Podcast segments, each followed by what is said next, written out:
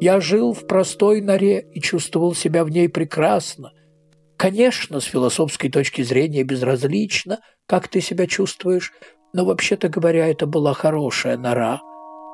Философствующая андатра. Это передача «Философствующая андатра», и с вами я, ее ведущая, Анна Контианко. В эфире радио «Глаголев ФМ». Мы привыкли доверять тому, что видим вокруг себя. Мы тепло одеваемся, если на улице холодно, делаем научные открытия на основе проделанных опытов и вообще строим всю свою жизнь, отталкиваясь от фундаментального утверждения «Мир вокруг нас реален». Но задумайтесь, с чего мы взяли, что это утверждение аксиома, которую не нужно доказывать? Почему мы уверены в том, что все, что мы видим и слышим, настоящее. Что если на самом деле мы ошибаемся, и все, что мы видим, лишь иллюзия? Да как такое может быть, спросите вы? Легко. Например, все мы можем лежать в коконах, подключенные к матрице. Помните этот фильм? Главный герой жил своей жизнью и даже не догадывался, что мир вокруг — это всего лишь программа в его сознании — так почему этого не может быть с нами? Может быть, мы даже и не люди с планеты Земля. Может быть, мы выглядим совсем не так. Например, на самом деле мы маленькие желтые комочки с щупальцами и плаваем в питательном растворе. К нам подключили электроды и стимулируют зоны нашего мозга, или что там у нас вместо него, так чтобы нам только казалось, что мы люди и живем на Земле. Если вам кажется, что эта скептическая теория не выдерживает никакой критики – Спросите себя, почему вы так думаете? Вам кажется очевидным, что вы человек, и мир вокруг реален, потому что вы точно знаете, когда органы чувств вам не врут? Поэтому? Но если вы с рождения подключены к аппарату искусственной реальности, тогда у вас просто-напросто нет никакого иного опыта, и вы принимаете этот транслируемый вам опыт за настоящий. Если вам сложно представить такой малоправдоподобный сценарий, вспомните хотя бы свои сны. Наверняка у вас хоть раз в жизни был такой реалистичный сон, что, проснувшись, вы несколько секунд не могли поверить, что все это было не по-настоящему. Или другой, более печальный пример. Смотрели ли вы новый сериал «Маньяк»? Там душевно больной человек видит себя то героем криминального детектива, то солдатом на войне – а в действительности он все это время находится в больнице. Как знать, может и мы галлюционируем прямо сейчас.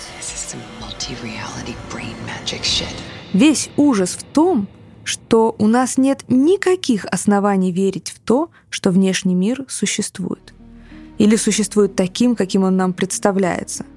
Потому что весь наш опыт и все знание об этом мире базируется, как я уже говорила, на допущении – что этот мир реален, и наши органы чувств нам не врут. Очевидно, мы так устроены, что верим во все регулярное, потому что это удобно, и потому что часть наших ожиданий оправдывается. Но, как говорил Декарт, мы можем быть уверены только в собственном существовании, а точнее в существовании нашего сознания. А значит, и все предметы, которые кажутся нам реальными, могут существовать только в нашем сознании. Такую точку зрения разделял, например, ирландский философ Джордж Беркли. Он полагал, что материя не существует, есть только Бог, мыслящее сознание, то есть мы, и идеи, которые Бог распространяет, а мы воспринимаем. То есть все предметы вокруг нас — это нематериальные божественные идеи, которые существуют не вообще сами по себе, а только если мы их воспринимаем. И познаем мы их только через органы чувств а наши органы чувств сообщают нам только наши ощущения от этих божественных идей. И поэтому они существуют только в нашем сознании. А значит, если мы чего-то не воспринимаем, то этого и не существует. Иными словами, вне сознания нет ничего. Лично у меня, когда я думаю об этом, немного кружится голова. Нереальность мира пугает и делает нас абсолютно беспомощными. Мы не можем ни доказать, не опровергнуть, что мир вокруг реален. А главное, если мир не реален, то мы все равно ничего не сможем с этим поделать. С другой стороны, почему мы вдруг так уверены, что наши органы чувств кто-то или что-то обманывает? Ведь остается другая возможность. Все, что мы видим и все, что мы слышим, реально существует вне нашего сознания, а значит и мир вокруг нас настоящий. Конечно, скорее всего, мы никогда не сможем постичь все его глубины, и он раскрывается нам только в силу нашей человеческой природы, но все-таки разница есть, согласитесь. То ли дело арбуза на столе нет совсем, то ли он есть, но мы не ощущаем, например, его ауру, потому что у нас нет такого органа чувств, который фиксирует наличие ауры. Итак, либо все, что мы видим, реально, либо нет – и если все реально, проблем здесь нет. Точнее, проблем всяких в жизни хватает, но нет проблемы с реальностью. А вот если все вокруг не настоящее, то мы просто никогда не сможем сами в этом разобраться. Это тот случай, когда уровень решения проблемы лежит над уровнем самой проблемы.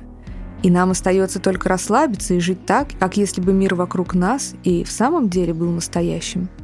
Ну правда, даже если мы всерьез допустим, что этот мир нереальный, то какая разница? Во всяком случае, пока нас не разбудили. Если мир стабильно работает, то мы ничего и не заметим.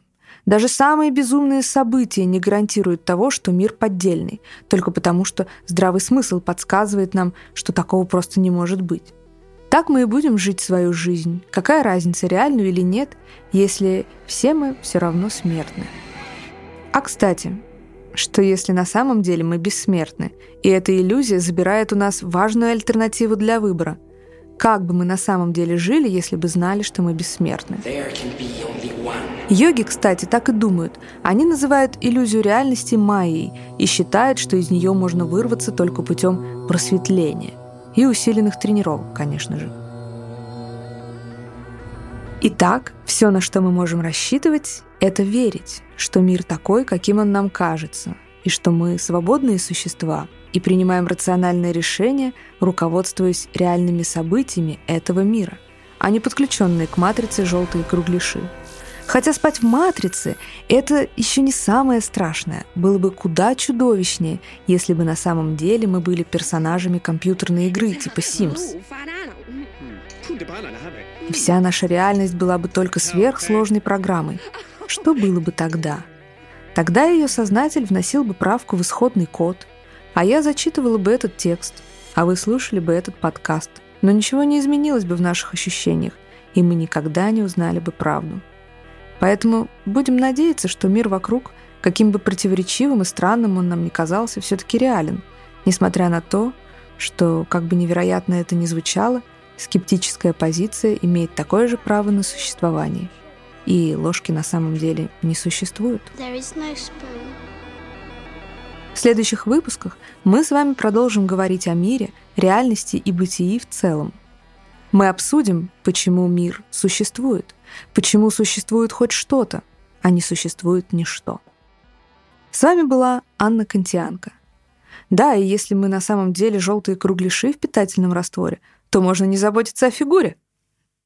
This is the world that you know. Философствующая андатра. Глаголев ФМ. Для тех, кто в пути, из ниоткуда в никуда.